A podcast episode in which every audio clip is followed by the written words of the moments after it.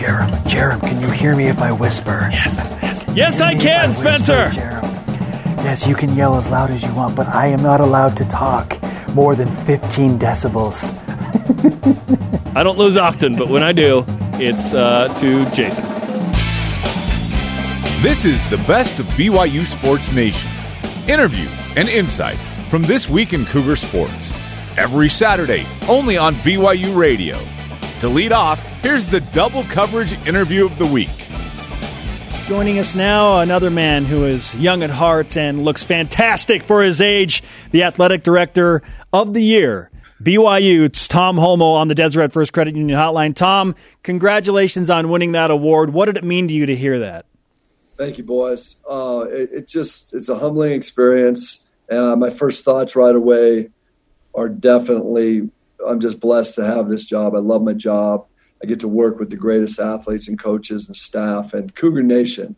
And so I just I've always felt that BYU's had an outstanding brand. I came here in 1978 to play football for the Cougs, and I've been here for a long time. And the brand has been so strong, and I think that's you know a credit to Cougar Nation and everybody that's been a part of it. And uh, I think I benefit from those things. Kalani's great season this year, and basketball and all the things. It's I get the uh, credit a lot of times, and it, it's on the shoulders of those teams most of the time. Tom, once the announcement was made, you had a lot of uh, current coaches and players, a lot of former coaches and players talk about exactly how much you have meant to them and to the program. What did it mean to you to hear all those kind words from everybody? I mean, it, it was touching. It's it's the best part of my job is working with the student athletes and the coaches. I mean, it's a little bit different. I didn't grow up in marketing or compliance or development. I grew up coaching and playing, and I, I just my my touch. I think here at BYU is to be able to reach out and build relationships with the players and coaches, and that's my favorite part of the job. If I could just do that, I would. But there's other parts of the job that sometimes take me away. So to be able to hear and talk with some of our former and current uh, players and coaches was sweet to me. Yeah, let's explore that a little bit uh, because you did face some unique challenges and difficulties certainly over the past year. But being an athletic director in general, even without COVID in play, is, is a very time consuming, challenging process. So, what for you has been the biggest challenge that you've faced as the athletic director at BYU?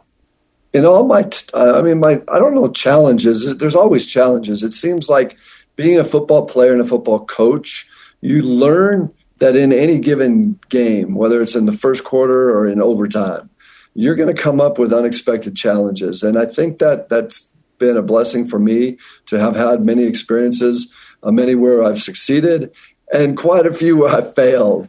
And I really feel that those experiences along the line have helped me in this job because I just understand, fully realize that in my job, we're going to have failures on a somewhat regular basis whether it's a team or me or our department or someone makes a big mistake. And I just kind of look at it from a sports perspective. You rebound, you step, you pick yourself up, brush yourself off, and get back in. So I don't really see challenges as debilitating as much as opportunities to get better and get stronger. We've learned a lot. I've been in this business a long time. And uh, we always talk about things that are good in Tom Holmoe's life I'm so glad you don't talk about the things that went wrong. well, Tom, let's go to the other side of that question then. What do you view as your greatest accomplishment in the last year dealing with everything you've had to deal with? I think it's hard. I, I haven't thought about that, but Shep, you asked that question. I think my greatest accomplishment would be the one-on-one dealings to get us through. Um, how many times Kalani and I sat knee to knee and just tried to figure it out. Um, times where I was with Brian or Liz or people in our department, and we were thinking, okay, how are we going to do this?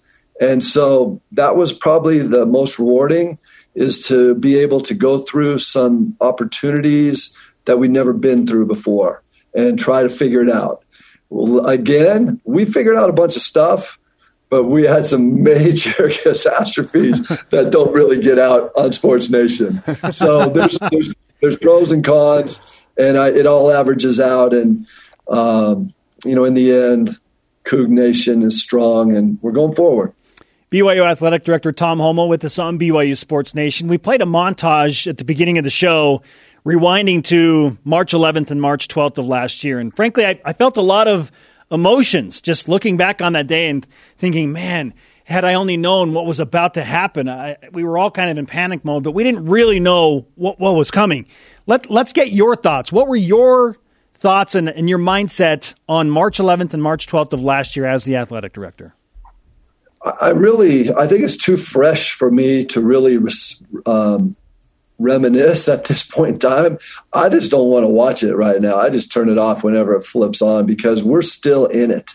And I, I just don't look back and think, wow, that was a crazy time. I get it. We lived through it, but we're we're in the middle. We're not in the middle. We're at the end of it, but we got to finish up strong through this. You look and see um, Duke and Virginia getting knocked out of the tournament, the ACC tournament. Uh, I think our our uh, pedals to the metal right now. We have to continue to be uh, very uh, vigilant and continue to work. I remember vaguely the details. Someday I'll look at it and be able to talk about it. I just know it hurt. It hurt a lot. There's a lot of questions and a lot of uncertainty, and the details are vague right now to me. But it was just trying to get through each day, and that's how it was for. That's how it is for everybody in the country. That's how it was for you guys. Uh, I remember trying to figure out oh, what are we going to do on BYU TV Sports. you guys are dying to get things on, and, and everybody in the world. It's a pandemic. We all dealt with it, and you know, fortunately, we live in a great area here in Utah where government officials, uh, the counties, the people's attitudes, um, the leadership here uh, with the church, BYU. It just we all work together and we got through it pretty strong. And now we got to finish up. There's so much riding right now. That's why I don't want to talk about it. this is close where we were right at the tournament last year and it got snatched away. And I just don't do not want that to happen again. Tom, when when you look back at the last year, and this is our question of the day. The question of the day that we're asking BYU Sports Nation is what's the greatest BYU sports accomplishment in the last year? a lot of people have talked about football and just getting that schedule together and being able to play as many games as the football team did. What do you think is the greatest BYU sports accomplishment in the last 365 days? It's all it's all relative. It just depends on who you ask. You're asking me. I've, there's so many great things going on, and they're still going on. I mean, the, oddly enough, one of the first things that popped into my mind is our pole vaulter Zach Warder breaking the school record. That's how I think. I mean, that's how I think. I just I, I look at our student athletes and I'm so amazed at how resilient they are, and I'm I'm so inspired by them that in this crazy time they are on fire. That's it that's what it is to me. Uh, yeah, certainly one of the things that's really warm and took a lot of time was you know working with Kalani and the team, watching those guys day after day, week after week, continue to build and strengthen themselves. That was huge, and it's a it's a it's a big public piece of what we do here. It's a huge part of our brand, and I think overall to see all the individual performances, the great coaching um, efforts that would probably be number one for me. Tom Holmoe, BYU Athletic Director, with us on BYU Sports Nation. You understandably have uh, a very unique perspective on the NCAA basketball tournament because you see it differently than most. You were in the war room, you were part of the selection committee for multiple years. And Jason and I were just very uh, aggressively discussing what we think BYU deserves on Selection Sunday with the metrics and the blind resumes if you were seating BYU, knowing what you know about the committee and you know the top opinions, the bottom opinions on the Cougars, where would you seed BYU right now? Oh, you're asking me where I would. I, I would say probably a seven. I what if you're saying what what what it will be? Nobody knows what it will be. I think right now because basketball uh, the analytics are so strong, and I think they're pretty even. I thought you and Shep did a really good job. I watched earlier in the show your assessment of the blind resumes was very good. I think that watching uh, Joe and his bracketology, Lunardi, and you look at the bracket matrix, it's they're not too, too far off. I think what you're going to see is you'll see individual teams, individual teams that might fall off of a line. And there's not too many of them. There'll probably be a handful of things that don't go as planned based on the bracketology. And that's just going to come down to that room and how those conversations go because they're not looking at bracketology. They're having great discussions. They're looking at all the metrics, and it comes down to individual personalities and biases. And when I say biases, a lot of people in that room have great understanding of biases that bring out the best in the seedings, and some of them don't agree and have other opinions. So, what comes out on Sunday for some teams will be a surprise. Tom, I know this is something that has you excited, certainly has the fans excited, and that's the opportunity that we're starting to see more and more of the programs on campus allowed to have fans, even at limited capacity. Uh, first of all, what are your thoughts on that? How excited are you to see BYU fans being able to come back and see these teams? But also, what's the data telling you right now on what may be realistic moving forward in the future in terms of full capacity? Well, we're everybody's hoping that in the fall you, we'll have somewhere near full capacity. And I think that's important. I think that you'll see with BYU sports right now in the springtime, whether it's baseball that's opening up or volleyballs or the soccers, that we'll start with limited number of fans. And I would expect that, that those numbers will grow in a pretty uh, efficient and timely manner. But it, we still have to make sure that we don't lose our minds and just go from zero to 60 overnight. So we'll be careful. Um, we'll be uh, cautious to a degree, but when we see that it's working well and the numbers continue to drop, then we'll move accordingly. Tom, congratulations again on winning Athletic Director of the Year. Major accomplishment for you and for the entire athletic department. I know that you're quick to give credit to so many individuals around you, uh, but we, uh, we, we collectively feel like it was so well deserved. So uh, we appreciate all you do for BYU Athletics and uh, look forward to the NCAA tournament. Thank you, guys. You guys do such a great job. When I talk about that brand, Sports Nation and BYU Broadcasting, the radio and everything, to be able to get out and reach everybody, make them feel that they're a part of it at all times. That's something special, and we really appreciate it. Thank you so much, Thanks, Tom. Tom. And I'm so happy you're not on the selection committee this year so you can get some extra sleep. You deserve it, my friend. oh, I'm, I'm gonna, I don't know how I'm going to sleep Saturday night and Sunday. I won't be sleeping. All right, we'll talk to you again soon. Thanks, boys. Tom Holmoe on the Deseret First Credit Union Hotline. Deseret First, you know why we show how. I love talking with Tom. He is so great.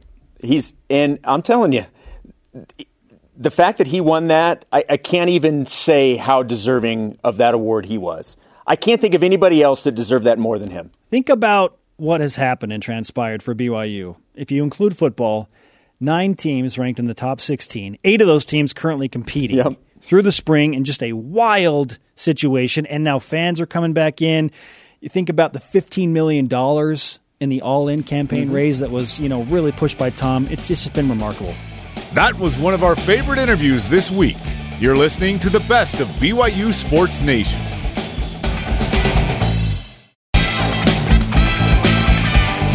This is the best of BYU Sports Nation on BYU Radio. Our next guest is way better than we are at her job and probably even mm, our jobs. Yeah. Her name is Jennifer Rockwood, 400 wins. Joins us on the Deseret First Credit Union hotline. Jen, we've known you for a long time, but 400 wins is like incredible. What what was that like Saturday to not only beat LMU, but to accomplish something as Greg Wrubell said, you're the first woman to win 400 at the same school in D1. That's incredible. Yeah, it was it was awesome for sure. Um, you know, but during the game, you're just worried about winning the game, so I wasn't really thinking about that. Just making sure that we uh, did what we needed to do at LMU to uh, get our three points and, and, move forward. But after all was said and done, uh, it was a fun little celebration on the field afterwards. I guess it means I'm I'm old and I've been doing it a long time, so got a few wins. Jen, it's International Women's Day, so it feels fitting that we have one of the most influential women on campus at BYU joining us on the program. And a lot of people look at you as a role model, major mentor. But do you see yourself as such? Because I know you bring a very humble approach to things. And for the record, we see you as that. But how do you feel about the impact and, and the, the role model uh, performance or role that you've had on so many women? Well, I, I hope um, I mean I aspire to be you know a good leader uh, and a good role model. Um, something that we try and, and, have our athletes do as well. We spend a lot of time talking about it, and for me, I certainly know I can get better each and every day. So I try to do my very best. I I had a lot of great leaders and role models uh, that came before me that you know gave a, a young uh, you know 25 26 year old a, a chance of coaching division one soccer and i know you mentioned the name elaine michaelis and and Ann Valentine certainly were, were big role models for me and, and led the way for all of us to do what we love to do here athletically at BYU. And so, certainly indebted to uh, what they brought and their dedication. They dedicated their lives to building uh, women's sports at BYU. And I think uh, it's in good hands with a lot of the people leading us right now and the women uh, that are still trying to move forward with what uh, Elaine and Ann tried to uh, start. We talked to BYU women's soccer coach Jennifer Rockwood, who just got her 400th win. Jen, take us back to the pre NCAA days of BYU as a club. 95 BYU becomes an NCAA sanctioned sport, and then you're the coach. And like you said, you're 25, 26 years old. Now you're 32 years old. Crazy. Uh, but it's it's been a minute, and you've been the only coach. And uh, you know where was it at, before you got it to this point? Ah, yeah, it's, it's crazy to think I came out uh, to BYU as an 18 year old, um, as many of us do. As a, as a college student, we were talking on, had my 12 speed and no car, and um, played on the club soccer team, and uh, it was a lot of fun. Uh, some of my best friends through college uh, uh, played on that. We weren't super good, but uh, got a little bit better. And after that, I graduated and coached the club team. So I was coaching my best friends the very next year. So I've had an interesting path. Certainly never planned on uh, being a head coach professionally um, as a business finance major coming out of BYU, but it's the path I think that was uh, laid out for me and one I took and tried to do my very best. But 1995, they sanctioned the program, and I was the club coach. So Elaine came to me, and I think I was. I always say this: I was young and cheap, and not many people knew much about soccer in Utah. so uh, since I had been doing a lot of things there with the club team, they they let me give it a shot. Um, and uh, yeah, I had great help certainly along the way uh, with Chris Watkins uh, and Alicia Rose, who were uh, a part of my staff for most of those wins. Um, and then I have an amazing staff right now uh, that's been a big part of it that has really kind of rejuvenated my love for coaching and um, and doing what I do. And I've had a blast doing it these last few years. And and certainly just the amazing young women that have come through the program. Um, thinking back on a lot of those memories and getting some texts from a lot of those alumni has been extremely fun. A little overwhelming for sure because I, I, just feel like I'm just still a kid kind of bouncing around BYU caught in the time warp. Um, but, uh, you know, again, just trying to do my best. Coach, your BYU women's soccer team is one of a handful of very high performing teams on campus right now. Your team ranked number 14. Uh, those rankings could change today or tomorrow, depending on what comes out in the latest polls. BYU women's volleyball ranked, track and field, cross country, gymnastics, all top 20, if not top 15 teams. How would you explain the, the current state of women's athletics at BYU right now and why they're performing at such a high level? Yeah, I, I think we're just we're in great shape right now. I think all of us have been kind of cooped up a little bit over the last year, uh, as well as the athletes. Um, uh, but we've got great leadership from above that has allowed us to do what we need to do to stay motivated and to stay out on our practice fields uh, and stay competing. Um, you guys know Carolyn well as our trainer. She's been making it possible to maneuver through all of this COVID and all the people that have been involved uh, in allowing us to, to still train through the pandemic um, and get us ready to where we compete. As you guys know, you know, football played more games, I think, than anyone. I think all of us have been competing and then so we have what we need to be successful. We have tremendous athletes um, who are striving to be their very best. And we've got some of the greatest coaches around, some of the greatest administrators, and all together. Um, you know, it's a full package at BYU, both on and off the field.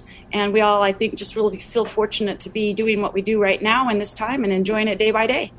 And I love the fact that the the administration's t- totally top notch with with hey, we need to have women's sports and have great women's sports, right? We need to invest in our coaches yeah. and our facilities and our players And Spencer and I have daughters, and we're constantly pointing at like, "Hey, you can be like Michaela Colohan. You can be like Shaylee Gonzalez, right? These awesome athletes."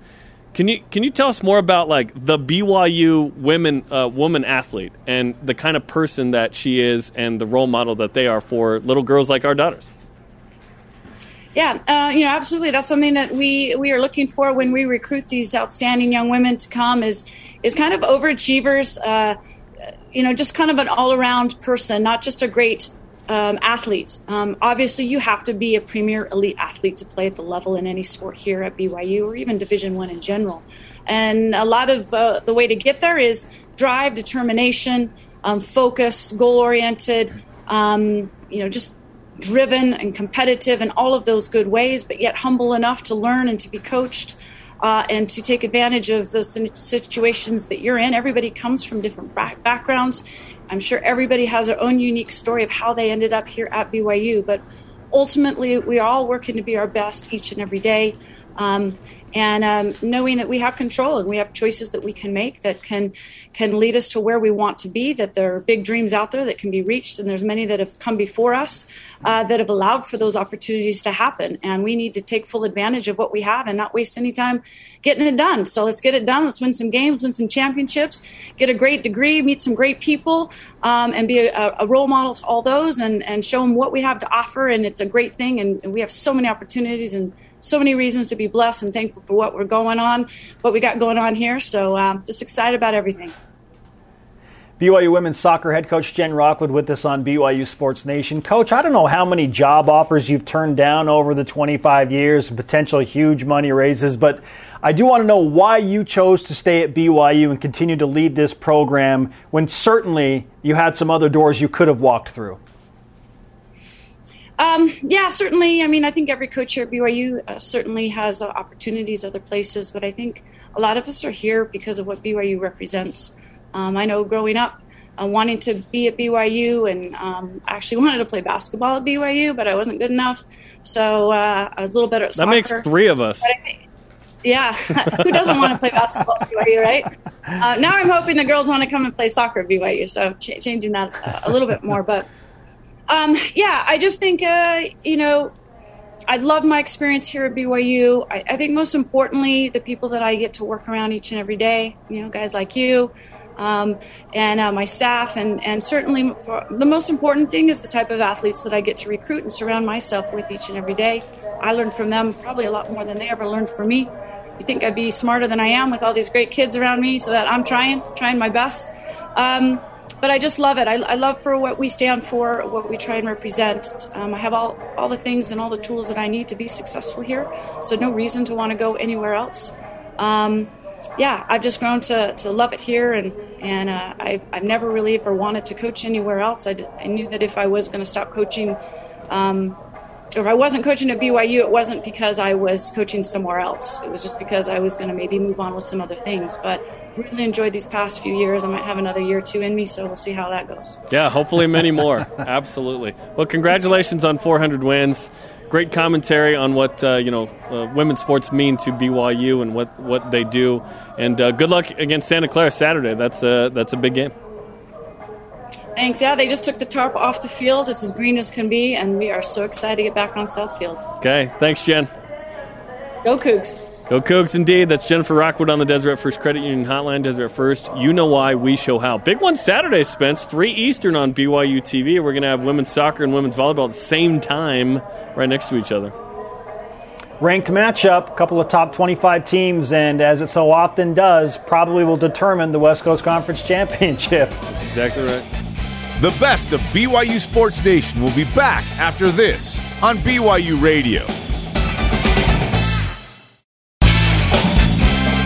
Caught up in the week in Cougar Sports. This is the best of BYU Sports Nation. Okay, BYU versus Pepperdine Prop Picks, presented by Tim Dahle Ford, part of the Tim Dahle Auto Group, serving Utah since 1968. Ben Bagley, what's up?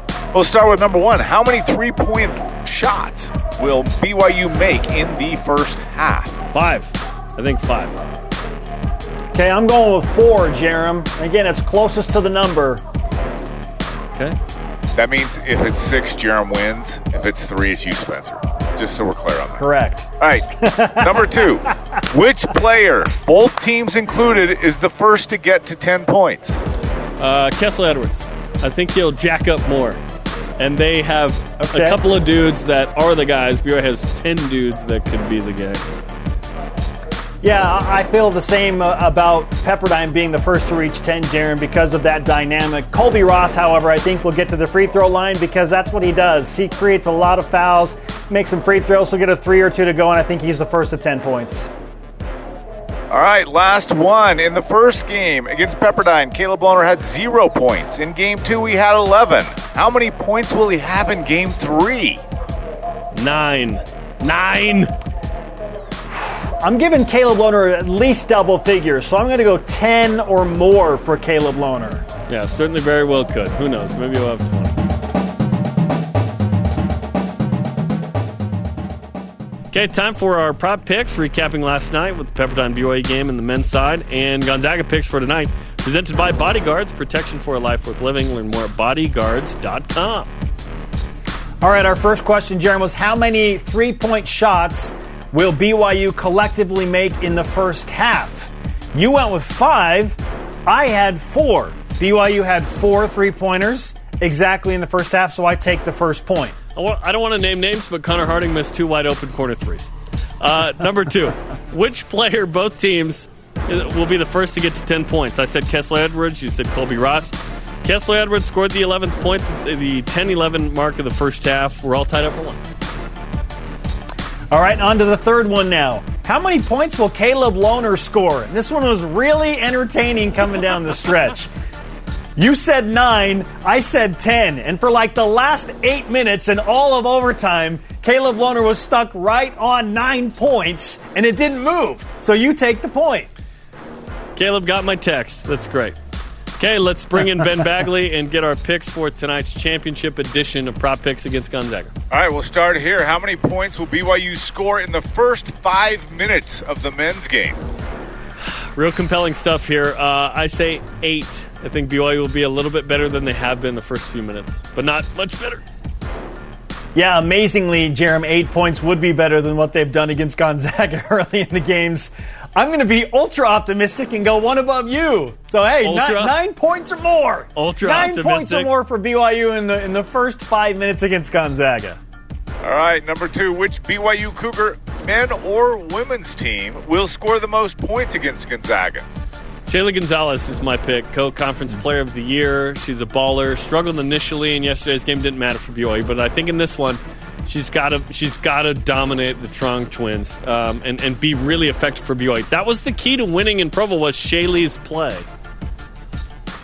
If you hadn't picked Shaylee Gonzalez, then I, I would have gone with that because I think that her second game is going to be much better than her first game here after a little bit of rust.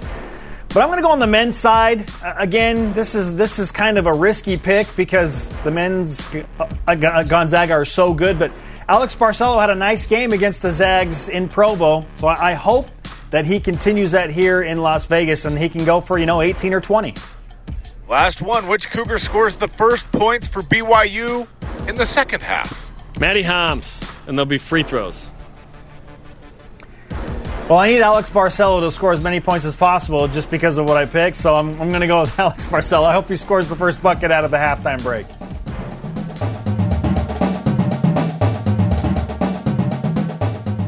Gonzaga prop pick recap. I went into the night with a 2 1 lead. Let's go through the three last night. Number one, how many points will BYU score in the first five minutes?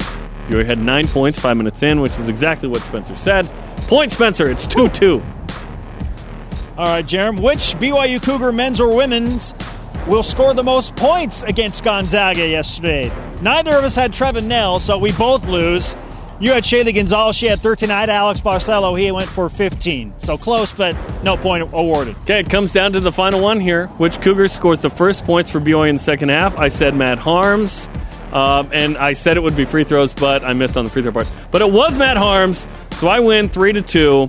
You'll spin the wheel on Friday and put your shoulder to it. Looking forward to looking forward to that, man. Yeah, it's been a sec. I don't. it's gonna be great. I don't lose often, but when I do, it's uh, to Jason. This is the best of BYU Sports Nation on BYU Radio.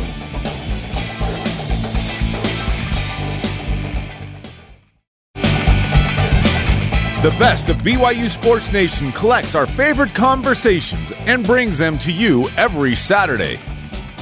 Okay, well, every week we're chatting with Zach Wilson on his path to the draft. So I, I talked to him about what's non negotiable in terms of habits every day, what he thinks of Chris Simms' comments about him being the number one uh, quarterback in the draft, and some space with Trevor Lawrence, and the origin of his middle name, Kapono, and his heritage there in Hawaii. Here's my conversation with Zach Wilson on the Deseret First Credit Union Hotline.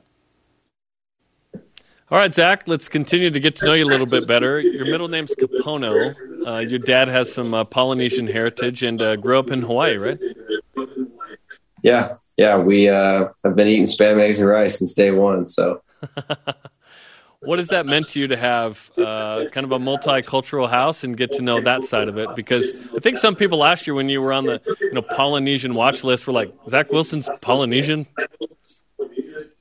Yeah, exactly. You know, I don't look like it. You know, my dad was born and raised there, and uh, we still got my grandma back there, and we visit all the time, especially on my uh, my uh, my aunt, my dad's sister's side of the family. You know, they're all about the Hawaiian heritage, and um, you know, we are too, but it doesn't look like it. Uh, but you know, we've grown up and and loved the Hawaiian lifestyle and, and being a part of that whole thing. So that's cool. It's cool. It's been a great part of our our family, and, and everyone in our family has Hawaiian middle names, which is cool yours is Kapono. Does that have a meaning? Is that a, a, named after somebody? Yeah, it means righteous. I'm not sure where it came from, but I know it. It means righteous. I'm not sure where my parents came up with it, but yeah, that's a cool one. Yeah, that is cool. I like that. Okay, uh, what's the last week been like for you as we get closer to the NFL draft? Yeah, this last week, you know, we've been training, uh, starting to talk about plans for for May, June, and July. You know, you know what April is going to be like. I'm heading back next week Tuesday. I'm going to be training, uh, you know, with Stroh-Formans most likely um, up until you know pro day, after pro day, all of April up until the draft. I'll be in Utah, uh, working with those guys, throwing some of my guys out there, maybe making a couple trips back out here, and um, we'll have a good little uh, maybe golf golfing trip and then fishing trip with Michael Pittman for his YouTube channel eventually. So that'll be fun. So I, I, think he's on the Colts, right? And uh, he played at USC, and BYU beat USC in 2019. So I imagine that game gets brought up with him. Yeah, no doubt. But he was, you know, the way he approached it is just kind of it's kind of messed up. You know, he he told me he was like, um, "Oh yeah, like you know, going into that game, you know, we we didn't even care. Like it was like we were looking for the next opponent next week. Like it was just like, oh, like BYU, like whatever." Like that sucks, you know, because we ended up beating you guys. So kind of backfired. You guys approached the game that way. That's a classic Power Five tale, Zach. Like so, such and such team lost this big bowl game. Well, we wanted to play for the in the playoff, and we didn't. That's garbage. You lost the game. Come on, man. And that was that was a great game, the USC game. Is that among the games that you cherish the most? Because that was a packed house and Skycam and ABC and then like overtime. That that's got to be one of the better wins BYU's had the last couple years. Where does that fit for your favorite wins? Yeah, definitely a top two. I would say uh, that was that was fun. I would say we had a the USC Tennessee wins that year just because of the you know I'd say the atmosphere, the fans, everyone everyone being there was was so cool uh, to upset those guys. You know, especially at home. Uh, you know, not many guys can say they beat USC, so it was, it was a lot of fun. Can you still believe you guys beat Tennessee? Because when I go back and I watch you release the pass and there's like 11 seconds left and you're standing at like the 19 yard line, I thought this is a miracle, literally a miracle that that BYU pulled this out. Yeah, no, no doubt. Like the like, we definitely should have lost that game. Like really going back, you know, Tennessee, Tennessee really screwed that one up. You know, we we did a great job there at the end, but that was really on them, and they screwed that one up yeah, in front of that massive crowd in the stadium and the checkered, uh, you know, end zone. It was it was awesome. Okay, uh, Chris Simms uh, is a big fan of yours. I don't know if you saw this. I imagine you did. Did you? I, I mean, I get tagged in a lot of stuff. So, so Chris Simms is on the Zach Wilson hype train. He said you're the best prospect. Uh, he really broke you down effectively. I, I thought he he was very interesting with it. He even broke you down physically what he liked. Um, and, and he also said there's a little bit of space between you and Trevor Lawrence, which was somewhat surprising because everyone kind of looks at Trevor one, and then there's battle for number two, and your name's uh, clearly in there with, with Justin Fields and, and everybody else. So, um, what did you think of that um, as the pendulum swings for some to, hey, Zach's the number one pick? Yeah, it's interesting, right? Everybody has their their own outlooks, and you know, there's there's some takes where I'm, you know, the sixth best quarterback or the fifth, and then the second, and then the first. You know, everyone's everyone's got their own opinion. It really only comes down to the team that's drafting. It really comes down to what they think, um, and we really won't know what that is until until the draft comes. And so, you know, everyone can say you know whatever they want. You know, everyone's great. Every quarterback's great in their own way. And it really depends what that team is looking for. So it's cool to you know maybe see some of that stuff here and there, but you know you, you, really don't buy into it much because you know really the team that's picking is the only one that matters. So we'll see come draft day. That's true. It just takes one to really love you, right? Um, do you want to be the number one pick? Do you care? I mean, yeah, of course, right? I mean, who doesn't, you know, want to be the number one pick? You know, to be able to say that you were the number one overall pick in a draft. Uh, you know, I mean, that's a dream come true. That's more than a dream come true for a lot of people. Uh, most people just, you know, want a chance to get drafted. To be the number one is is something special. So, uh, you know, that's obviously a goal, but you know, it's going to be a tough one to achieve. What are some of the uh, skills or attributes that you feel like you bring to the table, whether it be the film that you have, the things that you can do, or the or the things you know mentally, that can combat the bias against non-power five quarterbacks? Yeah, I feel like uh, you know when you watch my game, the ability to make plays outside the pocket and um, you know create something out of nothing. I feel like I have an act for being able to, you know, think outside the box, make throws that guys aren't expecting. You know, I used to tell my receivers in practice, you know, hey, you are run off on this route. You know, we're technically not supposed to look at you on this route, but like, be ready. Like, I could throw it to you. You never know.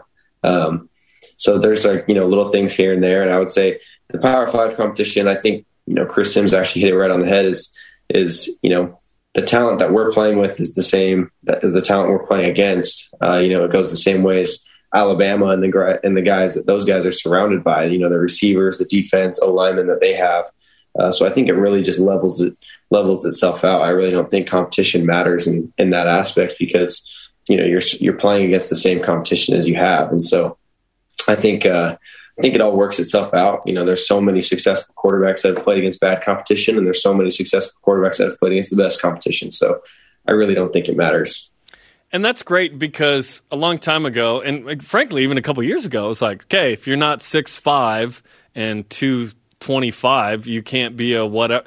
That's not a thing, right? And last week we talked about like your weight is discussed. Like you're not a guy that's 190, even though you might look like it sometimes. Like you're at 215, 220, and that's where you want to be. So when when you look at the opportunity ahead of you and, and last season, at what point, Zach, were you like, oh, I'm making a lot of these throws and making kind of a leap. And and we've talked about how that leap was like, whoa, bigger than and than we thought, right? But at what point were you like, oh, like all this stuff I've practiced with John and Tom House's guys, like it's working?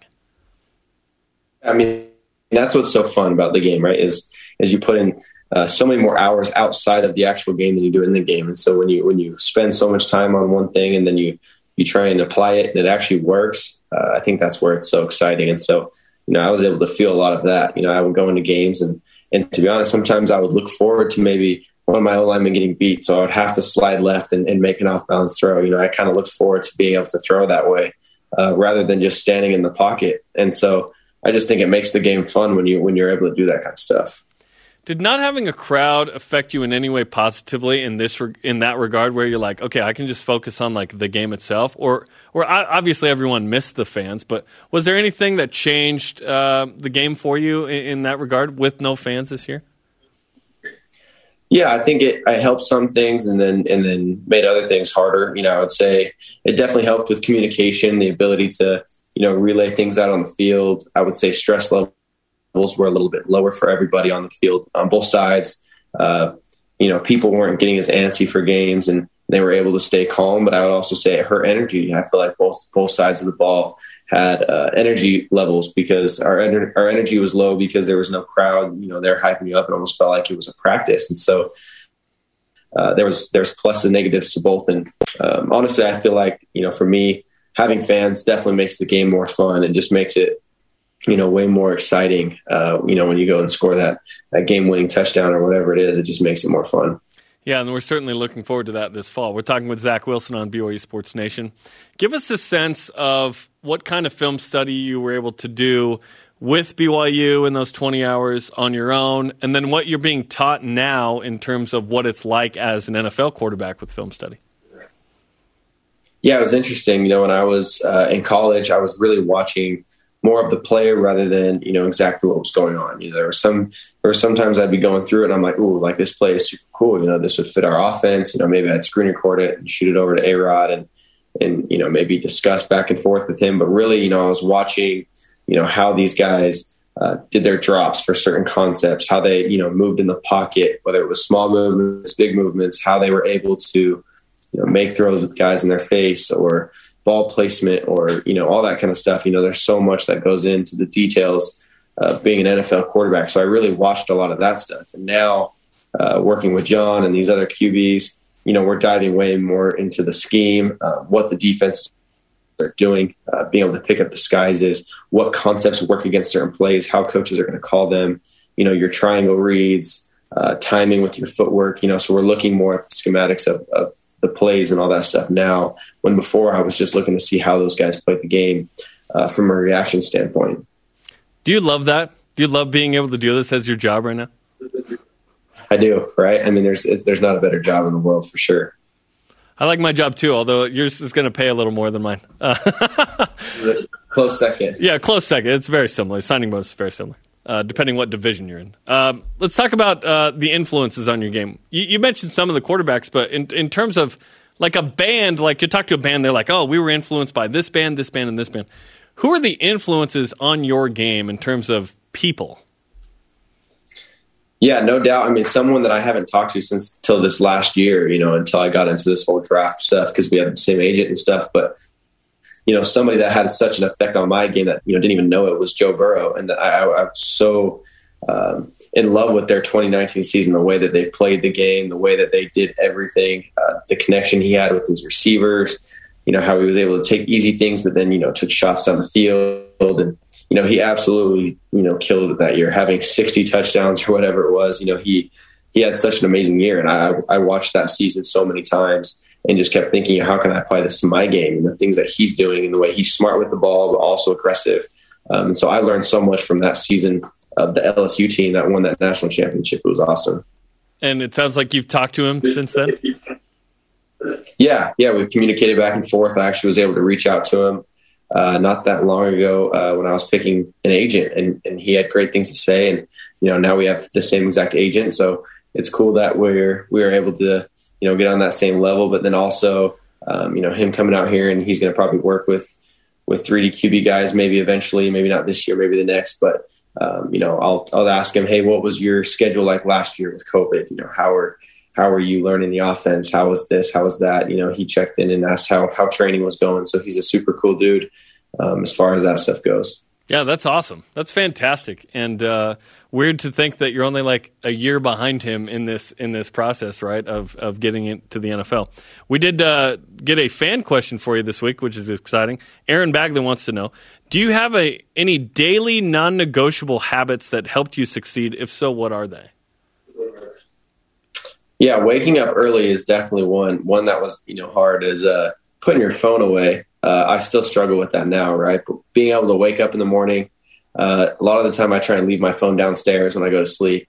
Uh, but waking up and going to bed without a phone and just actually being able to put your head on the pillow and go to sleep and not plan a phone, not watch TV. That's, I mean, I feel like that's one of the best habits ever uh, to just be able to get out of bed in the morning uh, bright and early. So, like, naturally, I wake up right now at about six in the morning uh, because of our workouts and all that kind of thing that we have going on. Do you have a? You said naturally. Do you just wake up, or do you have an alarm clock? Well, I set an alarm right just in case, but you know, you know, on the weekends and when you're not trying to wake up early, your body will just starting to naturally wake you up at, at around six because you you know you created that that ability to just start waking up early. That's a great attribute. I've not I've not met an unsuccessful person, you know, waking up early constantly. You know, so it breeds success. Yeah, I, I love that. Um, Aaron followed up with this. What advice would you have for someone who wants to master their craft?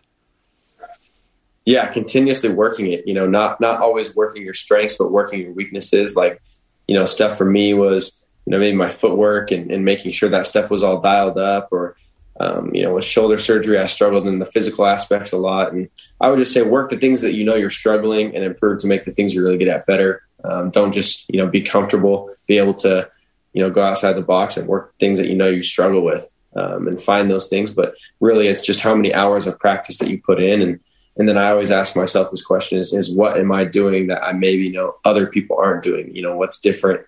Um, what's something that I can use to separate myself from other people? What's one of those things in your mind that you're doing? Yeah, I mean, one of those things, uh, especially when I was in college, was film study. I felt like that was something that you know I'm sure other guys were doing, you know, NFL tape and film study, but that was something I definitely took pride in. I, I made sure that every single day I was watching something, uh, and then I would even, you know, I would watch random things. I would watch, you know, random quarterbacks that maybe struggled in the NFL or struggled in college, and I wanted to know why. I wanted to know why they were struggling, and then I'd watch the best and what what the differences were. So I would just watch random things all the time to try and just learn everything, not just always watching the best. Well, great stuff, Zach. It's been fun to get to know you each week. We're going to continue to do this to the draft and beyond the draft. So uh, good luck with your workouts, and we'll see you in town next week. Awesome. Thank you. Appreciate it. That was Zach Wilson on the Deseret First Credit Union Hotline. Deseret First, you know why, we show how. Uh, gets up early, uh, knows Joe Burrow now, uh, thinks, yeah, he works super hard. I really like that about him. I love that he studied quarterbacks that struggled in the NFL and to know why they struggle. It's People don't just, really do that. It's not just reviewing the best, but so he's he's kind of attacking this from all angles, which is impressive. Yeah, like he did the opposing defense this year. Absolutely. The best of BYU Sports Nation will be back after this on BYU Radio.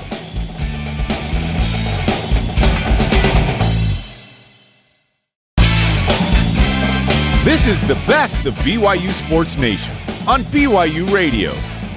Time for Top 5 Tuesday because it's Tuesday. We have five plays presented by Delta Airlines. If BYU wins tonight, they find themselves on this list. Let's look at the biggest upsets in Cougar Hoops history. Number five, Jarom, back in 1992. BYU upsets number nine Oklahoma in the Maui Invitational. 76 75. Cougars trailed by four with under 20 seconds, but a Shane Knight three made it a one point game. And then, well, Knight steals the ball. Kevin Nixon, after an initial miss by Sanderson, makes the shot from inside the free throw line, and the Cougars celebrate like crazy. Kevin Nixon, a big game, a buzzer beater, crazy. Number four, 1998, 9 and 21 BYU beats number 16 New Mexico 83-62, snapping a 41 game home win streak for the Lobos. This was BYU in the black jerseys, by the way. First time I think they ever wore those. Lobos were 21 and 4, ranked. BYU had won one game the year before, end up winning nine games this year. This was unbelievable. At number three, 2015, the Jarom shaves his head game. Yep. BYU goes on the road, upsets Gonzaga 73 70. They were 29 and 1 going into that senior night. Kyle Collinsworth, 20 points. He put the Cougars up five with 17 seconds left. This literally put BYU in the NCAA tournament, this win on the regular season finale. And gave me less, uh, more win resistance? Question mark. Number two, BYU's only trip to the Elite Eight happened in 1981. Six seed BYU upsets two seed Notre Dame Danny Ainge, of course, the shot. BYU beat three seed UCLA as well before that by 23 five days earlier. Danny Ainge had 12 points in the game. Doesn't seem like a lot, right? But it was only 51 50, of course, over Orlando Woolridge. And BYU gets to the Elite Eight. Well, what's going to beat that? How about 2017 BYU upsets number one ranked Gonzaga? They were undefeated, 29 0 going into this game. The Cougars unranked and huge underdogs win 79 71 in Spokane. Eric Mika had a huge game, 29 points. TJ Haws added 17. BYU was down 18 to 2 to start in this game, and they found a way to do it again in Spokane. Those are the top five upsets in Cougar basketball history. 2020 probably should have been, maybe it was barely off. The best of BYU Sports Nation. We'll be right back. Rise and shout for the trending topics of the week here on the best of BYU Sports Nation. All right, Gonzaga beats BYU in both the men and the women. Let's talk about the men. 88 78 in the men's title game. It was a wild one. The Cougars had an amazing first half. Unbelievably awesome in the first half, shooting 68%. BYU went up by as many as 14. Then Gonzaga scored, outscored BYU by 24 in the last 21 minutes. Spencer, how do you best sum up your feelings about last night's game? I'm bummed, Jarom, that BYU couldn't hold on and pull off what would have maybe been the greatest upset in BYU basketball history. We did the top five yesterday. A win over this Gonzaga team in a conference tournament format in Vegas where BYU hasn't won a conference tournament championship in 20 years, that might have vaulted that game right to the top. This is an all time Gonzaga team. All of that said, Jarom, I'm overall really impressed with how BYU played. And I feel like this is as good a scenario that BYU could have possibly hoped for outside of actually beating Gonzaga. The Cougars accomplished what they really needed to to pass the eye test of the tournament selection committee, solidify themselves, in my opinion, to at least a seven seed in the approaching NCAA tournament. And they, they had a captive audience. There was nothing else big time going on last night other than Gonzaga and BYU, it, it kind of captivated the nation. And, and the, with the way BYU played in the first half, everyone's like, oh, you watch this, Gonzaga might go down. Get to ESPN right now. Let's watch the game.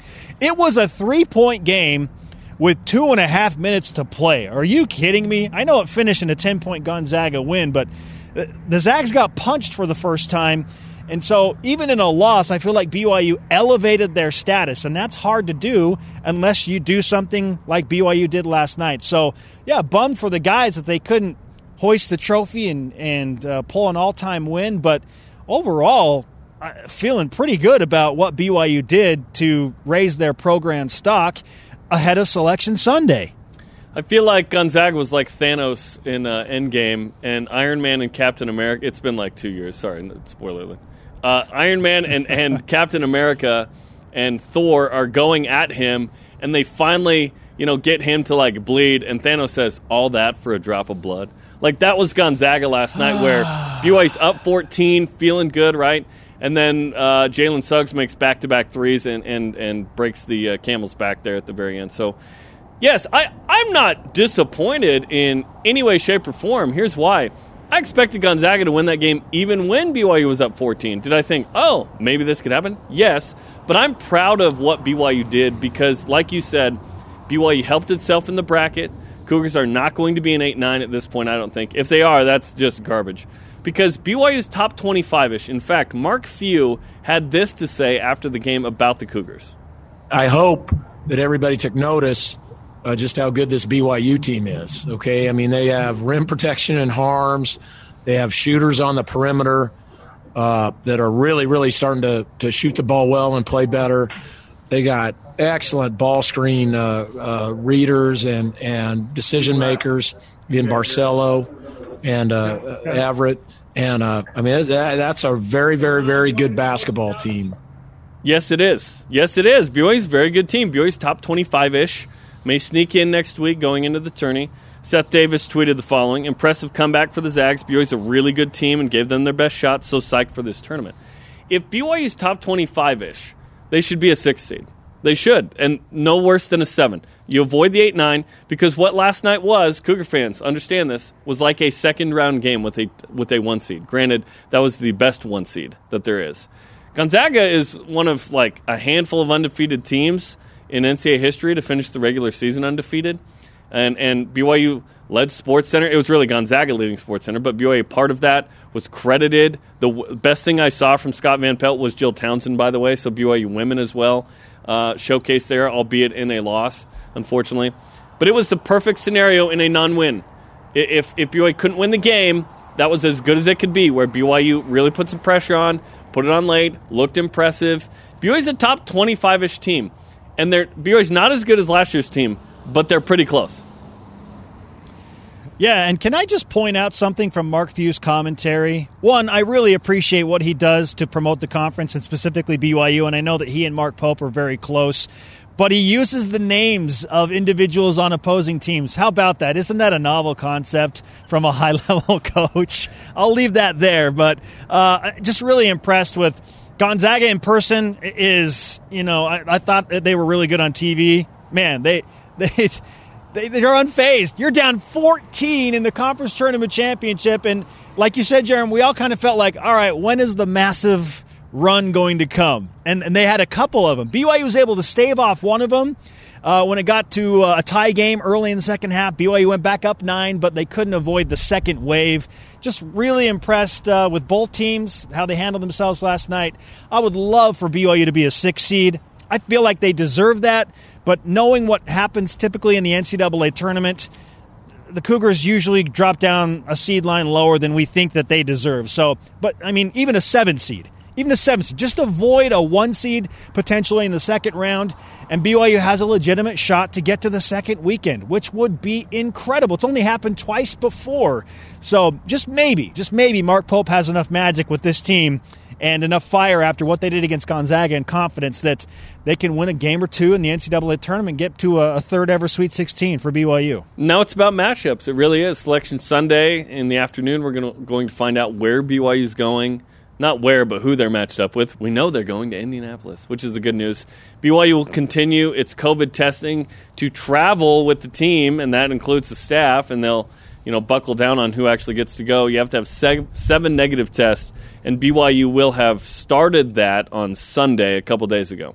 So, in addition to the testing they were doing in Vegas. So, we look forward to who BYU matches up with, what seed they'll be. And honestly, the seed is not as important as who BYU is playing and how that matchup happens. The only thing I want BYU to avoid is a team that pressures high on the perimeter because that's what Gonzaga did in the second half that changed the game. They really d- disrupted BYU's flow by pushing BYU out high. Cougars weren't getting to the lane. BYU wasn't uh, into the lane. BYU wasn't penetrating and kicking for threes. Trevin Knell, by the way, what a game from him. He was awesome. But Mark Few's right. This is a top 25 ish team that can do some damage in the tourney. By damage, we mean win a game and press for a second game, perhaps win a second game. That would be incredible. I love the way BYU's playing right now. I love how they played last night against the best team in the country. Think about it. If BYU plays like the sixth best team in the country last night, do they win the game? playing that way. Like BYU played really stinking well. Ended up shooting 46%. That second half was brutal. 28% uh, overall, 2 of 15 from 3. But BYU's first half was 68% from the field, 69% from 3. And then, uh, you know, and like you said, BYU quelled the first wave, up 9 with 9 to go. And then it's, uh, it's like between, you know, three point advantage for either team until Jalen Suggs uh, finally said, "Hey, I'm the best player on the court here," and really showed up. and, and BYU BYU lost the game, but really proud of that effort. Honestly, like I was totally wrong. I, I thought yesterday, like ah, I don't think it's going to be close. Whatever. Gonzaga wins by ten, but that was an impressive performance. Like BYU should be proud of how they played. Mark Few sounds really depressed in that because he was all in on we got to figure out how to win, and they didn't. But listen, in a week, BYU's going to forget it and they're going to be focused on somebody else next Saturday in the NCAA tournament. Yeah, and Coach Pope, understandably, you know he wa- he wants to win. He's all in. That team should be bummed because they they tasted just maybe what that might be like to pull off an all time win. But Jared, look at the metrics. I mean, BYU lost and held steady in most metrics other than that strange KPI, I mean, they drop one spot in net, but the, the, all of the metrics are where they need to be. BYU finishes the season with zero bad losses, yep. no quad three or quad four losses, and they're 20 and 6 overall. 20 wins in this COVID impacted season, only six losses, is an unbelievable, unbelievable accomplishment for this team. Given what they lost last year, this is, I mean, it's been it's been a magical ride. In the moment, disappointing for Mark Pope and the guys, but overall, they have earned every bit of this. Hopefully, six seed, probably a seven seed. What good are these metrics if they don't indicate what seed BYU could be? Because if you look at these 20, 23, 29, 12, 20, 23, that screams five or six seed. Why is a five not being discussed with BYU? Like, what's the point of these?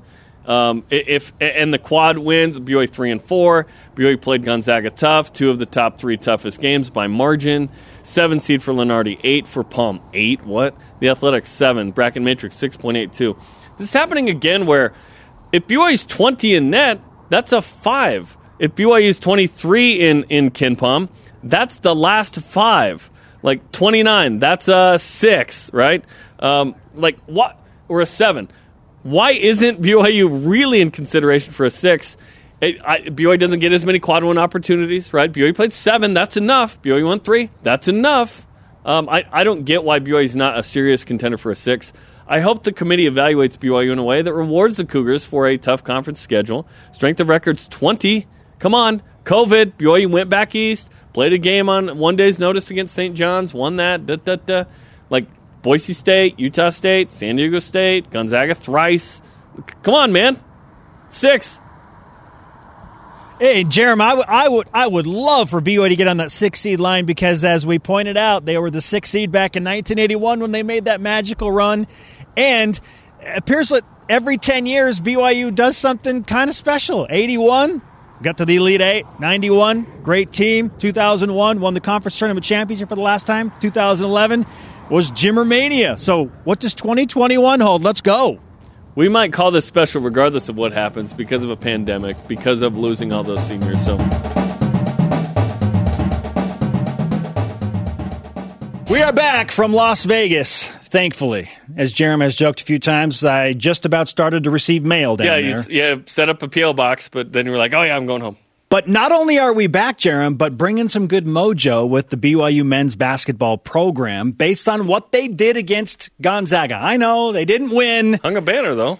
But we did hang a banner for yeah. leading Gonzaga for about for 30 like, minutes. Like 30 like minutes. 30 minutes. Jerem, following the championship tournament at the West Coast Conference in Vegas, how have your expectations changed for BYU's potential run in the NCAA tournament? Well, we hope it's a run because if you lose, that ain't no run. That was just uh, going outside and walking back in your house. But I do think that BYU is going to win a game in the NCAA tournament. I hope the BYU challenges for a second game. That's uh, that's the hope. BYU has it all, right? Uh, Mark Few said it. BYU's got rim protection. They've got shooters. They've got uh, you know penetrators off the dribble. They've got one of the top defenses in the country, rebounding. I I really like BYU's chances here. Now, last year's team had the three point shooting. BYU is getting better at the threes. Trevin Knell playing well at the end of the season. Caleb Lohner, although he didn't score in that game, has been playing really well at the end of the season. Of course, Alex Barcello and Brandon Averette and company. Spencer Johnson, right? I, I like where BYU's at. I, I'm excited about it. It didn't tell me anything new. It just kind of reinforced the idea of, hey, BYU can hang with anyone. If BYU can hang with Gonzaga, who else can BYU hang with? Should they play a great game uh, or half like that? So I, am excited about it. BYU's top 25 good right now. It, that much is obvious. Mark Few said it right uh, about this is a top 25 ish team. The only team that has really given BYU trouble is the type of team like uh, USC and Boise State, and now Gonzaga, of course, three times, that gives BYU trouble on the perimeter with extended pressure stunts BYU's ability to get into its offense, which is dribble handoff. Well, and Pepperdine did that against BYU as well. Yes, and uh, good for Pepperdine, right? That was their Super Bowl a couple times. They won the one. BYU won, uh, you know, two of those three. Took to, to uh, overtime, but yeah, I, am excited about it. I, I think I expect BYU to win a, a game, and that's going to be chalk because BYU is going to be a higher seed than it's playing in the opening game, and BYU's been awfully chalky in NCAA history. So hopefully it's chalk, and then BYU can undo historical trends, mm-hmm. which is okay, we're not the favorite, but we're going to upset a team here. One of the two times that BYU went to the Sweet 16, they were a six seed that upset a three seed, which Always has good gone to have against three, the trend. Three uh, tenured NBA players in the starting lineup. uh, BYU does not have that this year, like Danny Ainge and Greg Kite and Fred Roberts. It's difficult for me to know what my expectations are because we don't know the matchups, and I feel like more so in college basketball than any other collegiate sport, it's about – matchups in the NCAA tournament. So if BYU gets a team like USC or Boise State, then it's going to be a challenge. A team that will significantly pressure BYU on the perimeter, take them off the three point line, really hound them on the ball screens, um, and, and, make life difficult for Alex Barcello and Brandon Averette coming off those ball screens. And then it could get a little bit weird, even in the first round. If BYU's in a 7 10 matchup, it, it's about matchups. So if BYU is given a favorable matchup in the opening round, great, yes. Then they win, have some confidence, and who knows what happens in the second round. Then you got a legitimate chance to get to the second weekend. But for me, it's it's hard to know. I like the way that they're playing. The one thing I I do believe in consistently is that BYU plays defense. They guard, regardless. Yes, regardless. Uh, since 2008, this is BYU's best defensive team by adjusted defensive efficiency with KenPom. They guard. That tells a lot, which means if you're not shooting well, you can stay, still stay in the game, which is what happened in the second half, by the way, against Gonzaga. BYU was terrible offensively in the second half after being unbelievable in the first half, but it was still a game late in the game. BYU even had a nine point lead with nine minutes to go. BYU's won enough games. Hang another banner. beautifully ugly, to steal Coach Pope's phrase, that I feel like even if they're not shooting the ball well, that they can beat some good teams. BYU's done this. Yes, and BYU's learned. Like BYU has learned the last what seven or eight games post Pepperdine. Okay, we can't go down early.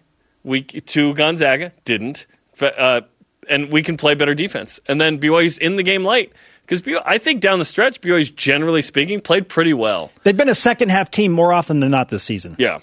And I'm fine with being a first half team as long as that lead is big. like like when people dog on Gonzaga, it's hilarious. Like, oh, they haven't played any close games because they're good. They should be rewarded for that. Like, oh, we're going to mail it in and play a close game so it looks like we were tested. No, and that was the best thing that could have happened to Gonzaga. By the way, was that BYU did it again. BYU didn't win, but remember when BYU uh, when Gonzaga went to its only Final Four, the Cougars uh, upset the Zags, number yes. one, trying to finish undefeated, and that helped Gonzaga sort of be like, oh yeah, wake up, just make sure we're good, to the Final Four. Um, and this year, maybe that's the same way, where it was like, oh, we got like the fear of God in us from almost losing a game, and it wouldn't have mattered for Gonzaga. Still would have been a one seed and probably the overall number one still. So uh, all good. I, I'm excited about this. This is the most excited I've been for an NCAA tournament in a while because BYU defends. I was excited last year, but we didn't see it obviously. And because BYU is going to be in the tournament, that adds some excitement to it as well. Hey, they're going to play uh, because you know on the on this day tomorrow a year ago. Uh, today, and we'll talk about this a little later, but tonight was the NBA. You know, s- stops the season. Tomorrow is the there's no March Madness, and literally like every sport stops. All the tournaments start stopping as well. Um, and and it was it was just brutal. But yeah. but but here we are a year later. We're talking about BYU as a single digit seed again, which is unbelievable.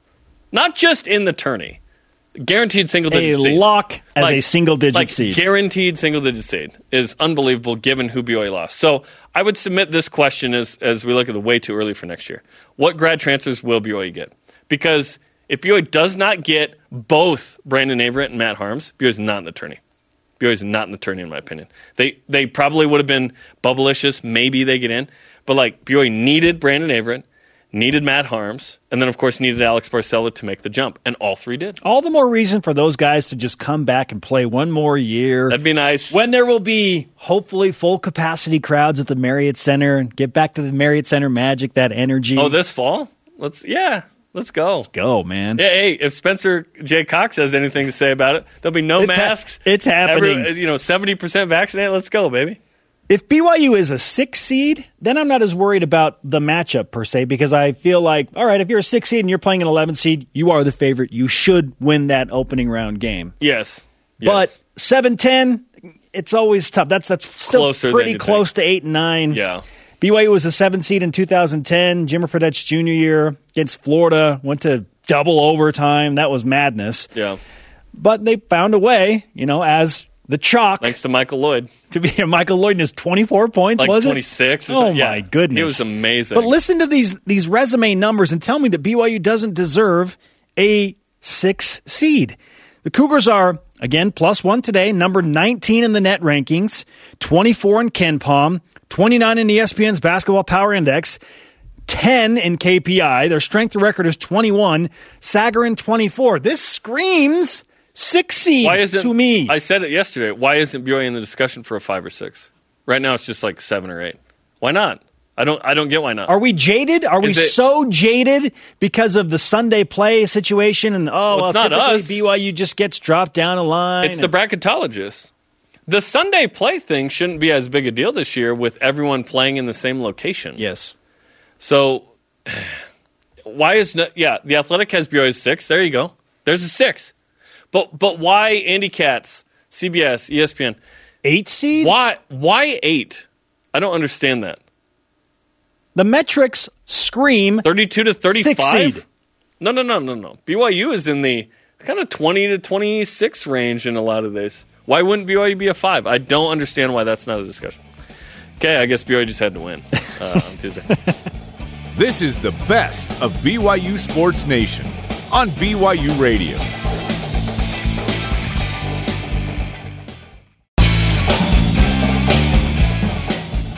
Hear what the coaches athletes and experts have to say.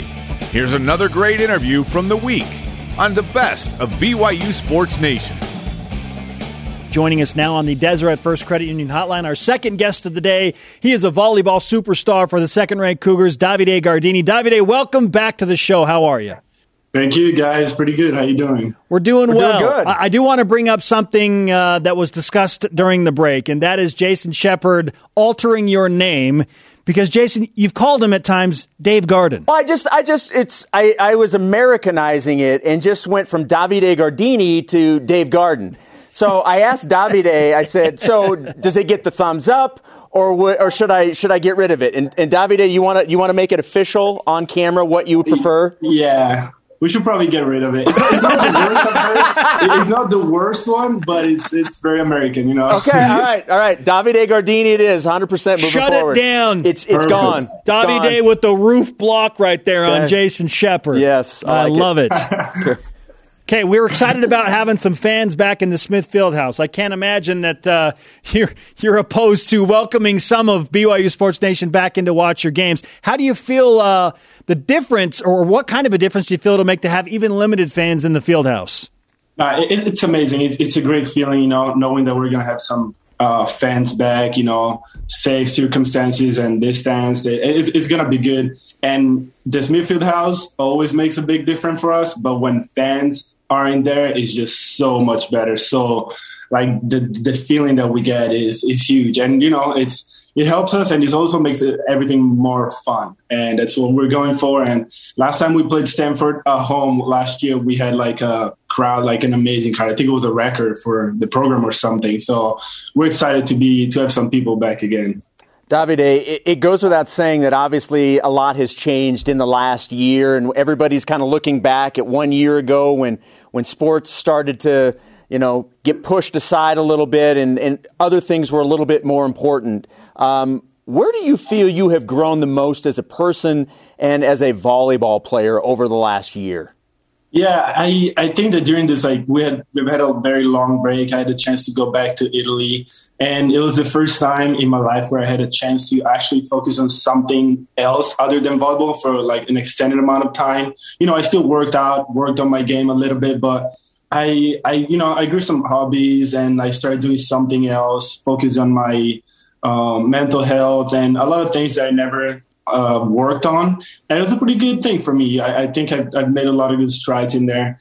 And for the volleyball game, of course, uh, nine months is a long time to you know improve, um, bring new things into your game. And I, I've worked on a couple of things, but you know, even if it's like looks like a long time, when you're at this level, it takes even longer to like get new skills or improve at something. So it's been definitely like a good part of my life. This this year's been like a lot of things were going on, but I liked it.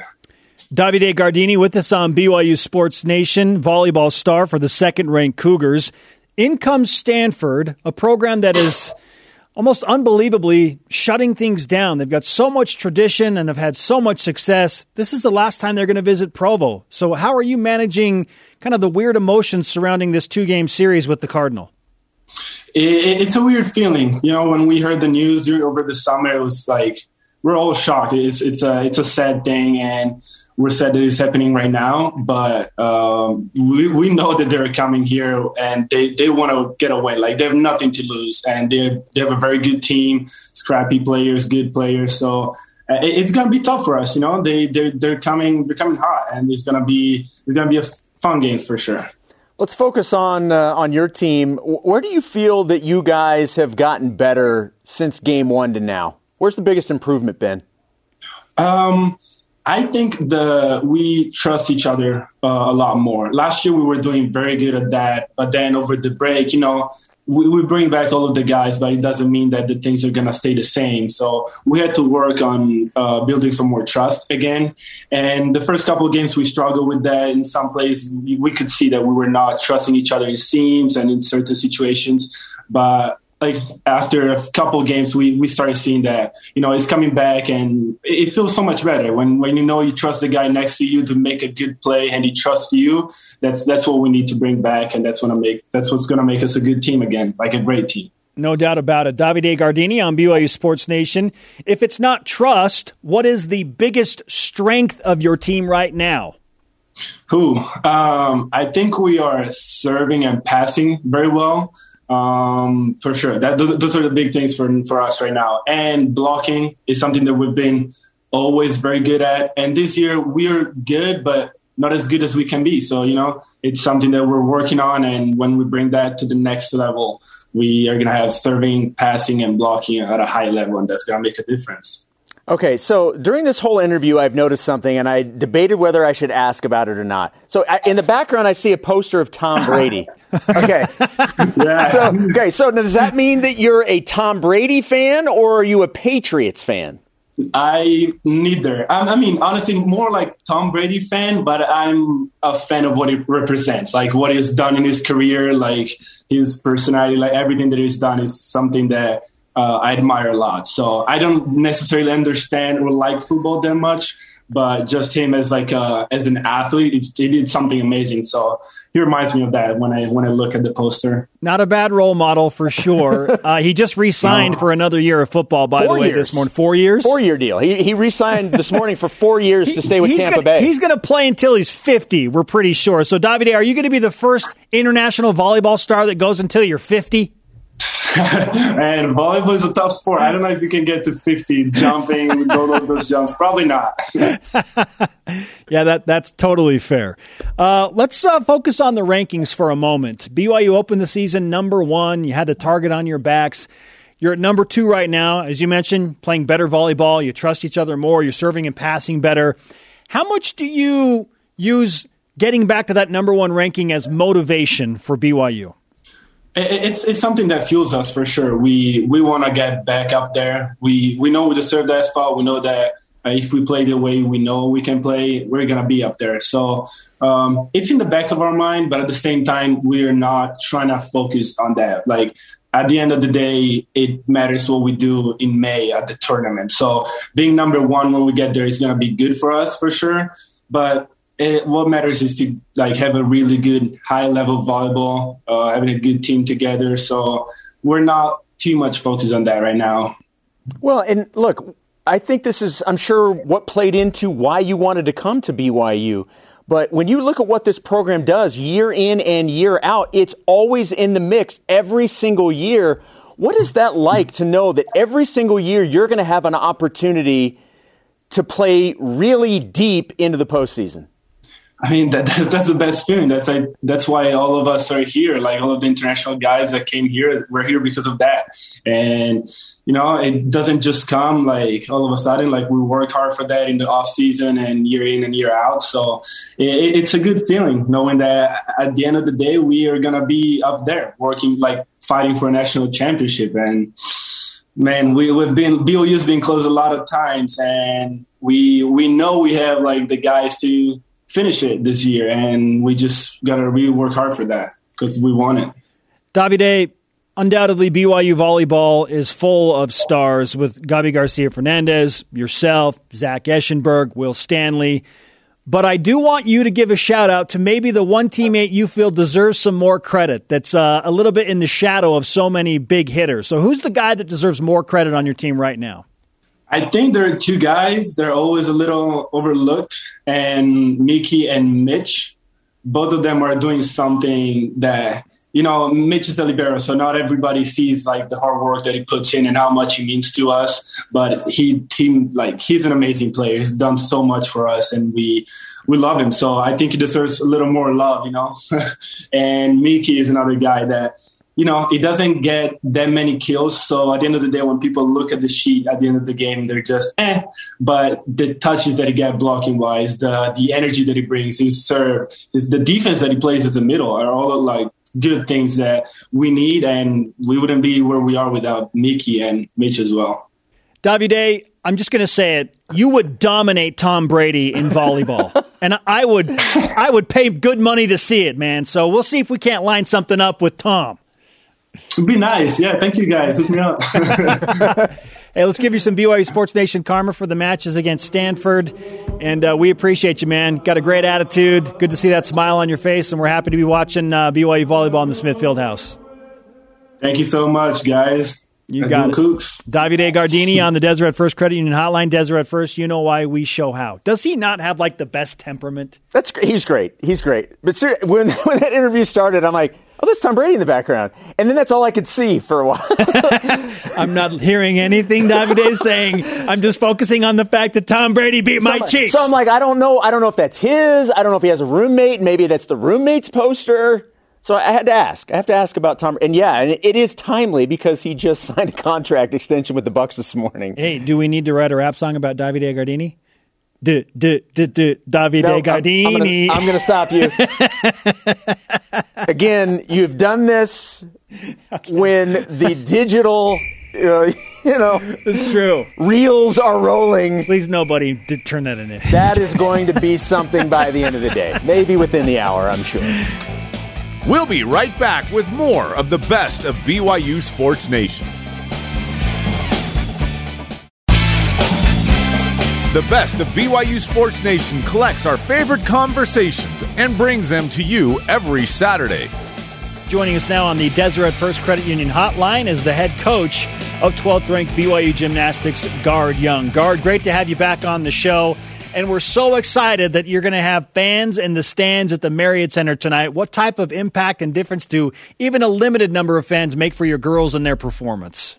Yeah, we will take one, two, or you know, a thousand fans, whatever they're going to let us in that building. So um, it's it's been definitely a, a surreal surreal season. We've been to places where it's just been us. We've been to places where they've let fans in. We've been to places where it's just mom and dad at the stands. So we got a great squad uh, led by seven amazing seniors that's just adaptable. So I think that's the that's the key to success this year is just be adaptable and roll with it and, and then go out and do your job.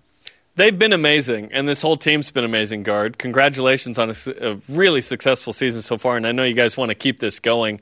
What do you need to accomplish tonight against a really good Denver squad as well? Yeah, Denver number 11 right now. They just squeaked ahead of us. So uh, number 11 versus the number 12 tonight. You know, we're jockeying for those final positions to be seeded going into the, the NCAA tournament.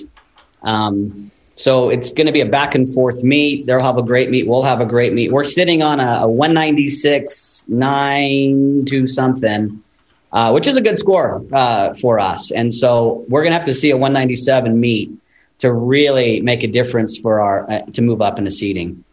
Okay, that you just answered my next question. Is uh, have you zeroed in on the score and you feel like you got to go 197 plus? Uh, what do your girls think about the pressure of competing for a score like that? Are, are they worried about stuff like that? How do you keep them just focused on one event at a time, one routine at a time, and not thinking about, oh man, we got to score 197? Yeah, I, I think right now we're kind of focused in on our seniors. Let's just go out our senior night and let these girls have a great experience and celebrate them. Um, they've been playing for, for BYU for the past four years. So, you know, win, lose, draw, high score, low score, we're just about to celebrate senior, senior night. And as you approach, uh, you know, MRGCs and, and regionals and what you hope will be nationals, how can this team take this? You've taken the step up in the regular season. I guess getting to nationals is probably the next step, right? You know, uh, a couple years ago, we redid the format. And so, you know, before there were six different region spots and, you know, 12 teams would make it into the final championship round. Um, and now that's down to eight. And so, you know, for us, we just want to try to get as far in the tournament as possible. Um, obviously, you know, priorities would be to have a good showing, if not win the, the MRGC conference uh, championship this year.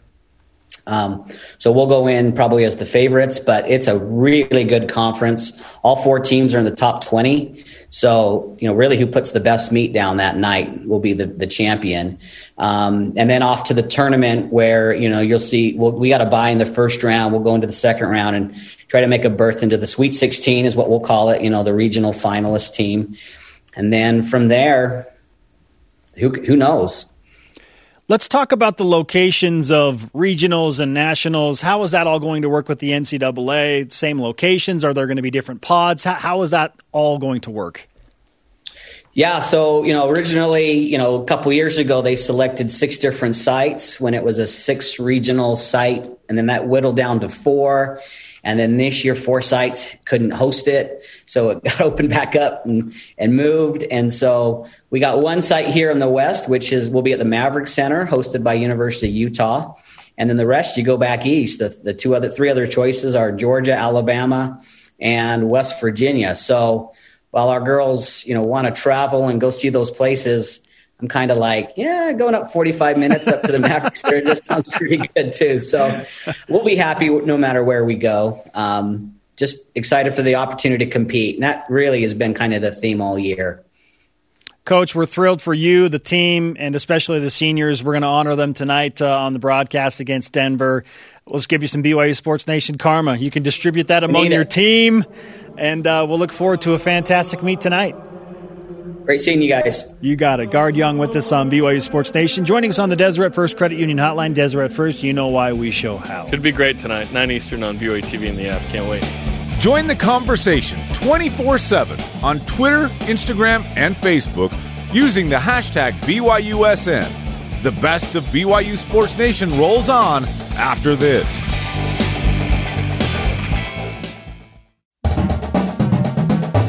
Get caught up in the week in Cougar Sports. This is the best of BYU Sports Nation. In his column this morning, CBS Sports' Jon Rothstein said the following about BYU Mark Pope deserves credit for the job he's done. BYU fans may not want to hear it, that this morning after last night's loss to Gonzaga, but it needs to be pointed out what Pope has accomplished during his first two seasons in Provo.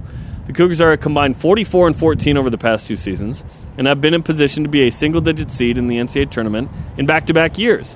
That's an impressive feat for a program from the WCC not named Gonzaga. You won't want to play this team during the next few weeks. So, based off what he just said, we're asking ourselves moral victory or not, presented by BYU Food to Go, the MVP of your next event. Okay, let's slice it up. BYU didn't trail 23 4 or 15 2 in this one. In fact, BYU led the game for 30 minutes. Moral victory or not? Moral victory. Yes, this is the epitome of a moral victory for BYU. This whole show, all of our diatribe, the whole conversation we've had today has been centralized on moral victories. Moral yes, one victory. million percent. Yeah, 100%. Um, the fact that BYU didn't go down was good. It wasn't just that. BYU went out. Like, BYU's up 14 in this game. Are you kidding me? Yes. Yeah, absolutely. Moral victory. Totally. All right, on to the next. BYU leading Gonzaga by 12 points at halftime, Jerem. Yes. Moral victory or not? Yes. Raise your hand if you led Gonzaga by 12 at half this year. There's like a handful. Is it only BYU? Yeah. Is it? I think it was only BYU. Um, Only BYU. How about that? Like, absolutely, yes. All of this matters because you're shaping perception. It's not all about wins and losses per se. There's there's more gray area to the game, and what BYU Yeah. did last night really helped its cause. Remember in 2013 when you initially put your hair on the line when the BYU women's basketball team played dominant UConn, a team that was never going to lose in the Sweet 16, and you're like, yeah, if BYU's women's team beats UConn, I'll shave my hair. And and then it was tied at halftime or BYU's down by two or something like that. They had a lead on UConn. This feels like that, Jerem. That Gonzaga is that level. They're so good that they have reached that. Oh man, they're, they're probably going to win the national championship. Th- This is comparable to that. So BYU being up 12 on Gonzaga, yes, is such a moral victory. And in fact, it was Moral was victory. There you go. Uh, what won't be a moral victory here? Uh, BYU's up 14 near the end of the first half. Largest deficit for the Zags since 2018. What Wild, wild. is that a moral victory? Um, yeah. Uh, the- Moral again, the whole thing. The whole thing Give is all the moral everything victories. we bring up is going to be a moral BYU victory. is BYU is undefeated in moral victories this season. Moral Just this game alone. Let's go. National moral victory national Moral champion. victory. yes, we yes. Losers talk about margin, and uh, BYU lost for sure. yes. All right, Jerem, next one. BYU took care of the basketball. They turned the ball over 21 times against Pepperdine, survived, but only turned the ball over eight times against Gonzaga. Is you know, getting better in that regard, a moral victory. Yes, all of it's a moral victory. Moral victory. The only thing that wasn't a moral victory is BYU shooting 28% from from the field in the second half, uh, 13% from three. Like, no, that wasn't a moral victory. But the overall way BYU played was awesome. Zero fast break points for BYU. That wasn't good. But look, it's all good, man. Like, I tweeted, like, after the game, I was like, great, great effort. Uh, you know, happy, super happy. Like, all good, man. All good. You Okay. know what's an actual victory today, Jerem? An What? actual victory? The fact that we did live shots from two different locations within the same show. How about Actual that? That's an victory. actual victory. That's pretty good. Mhm. Yeah, That's pretty good. Um, and th- let's see, I guess it was last year, but yeah, we we uh, you know I was on the beach uh, in Florida for a shot. Now you're in Vegas, just like hanging outside, you know, Allegiant Stadium with the Raiders. So look at us, man. Who would have thought we'd be here? Not me. Moral Who'd have thought? victory. Not me. Who'd have thought? Not me. Um, yeah, Trevin Knell's twenty point game. Moral victory or not? That's a moral victory. Trevin Knell, the Moral Trevin Knell game. victory. Jarom, this this actually might, in in one way, with the BYU Sports Nation karma in mind, because remember we gave the karma to Trevor early in the week to preview the West Coast Conference tournament. Him having the karma, that is an actual victory in its Actual own victory. right. Oh, there it is. Yeah. Yeah, Skylar Halford tweeted at us during the game saying, "Hey, uh, it's got you know it got the karma, uh, Trevin Knell and Skylar Halford was one of the OGs with the karma. Yeah, Yeah, well, Trevin, uh, again, appar- according to his teammates, he's not just winning on the court; he's winning off the court as Shoot, well. he's So, shooter on and for off the court. Yep, yep, yep. Exactly. Shooter's gonna shoot, man. All right. Actual victory. So, how about this, Jarom? Of the five games this season that Gonzaga won by 12 points or less, two of them have been against BYU, an 11 point win, and last night's 10 point win. Is that a moral victory? Yes. Uh, Moral although victory. I don't get why BYU's done this twice. In Provo and Vegas, BYU's fouling when it's a single digit game. Don't foul! And then Don't doesn't foul! really. sc- Why? Like, BYU did cover last night, by the way, but in Provo, BYU didn't and could have had it two single digit games. I don't understand. Like, and BYU wasn't like shooting threes. I don't get what the point of that was. Yeah, it. I mean, frankly, that's an actual victory uh, for a lot of people Actual that were in Las Vegas last night. BYU covering, so hey, they're all BYU fans today, man. Everybody that uh, thought the Cougs would show up, they're feeling good about what BYU did. Okay, last but not least, ESPN's Sean Farnham's love for the Rock. That's uh, yeah, that's a moral victory. Moral I mean, victory. you? Uh, no, this is actual. This is an actual victory. I was gonna say, in, in, in a way that that, that feels like that feels like an actual victory because he he brings it up every time. Yes. you know, it, it- it was a spiritual experience for Sean Farnham in the Marriott Center. Yes, it was. last year when BYU upset the Zags, and it's like. J- Remember Jimmy Dykes, the, the, the Yes. college basketball analyst for ESPN forever that did Big Monday and called all those late games for BYU? He was the guy that carried that banner for so long. Yeah.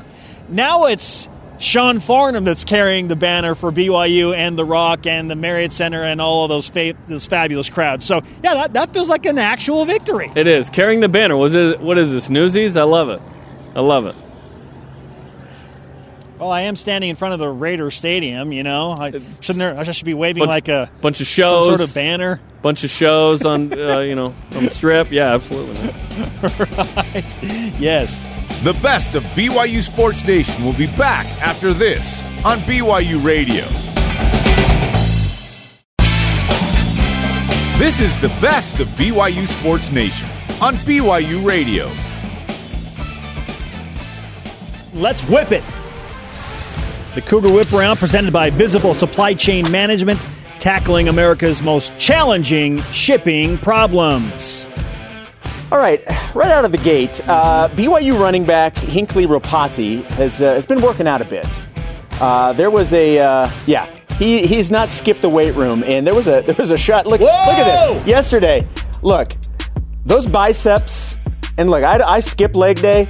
They're easily double the size of my legs. He's wearing number seven, his best uh, Taysom Hill impression. And He's got- the knee brace on. He does look a little like Taysom there, right? All right.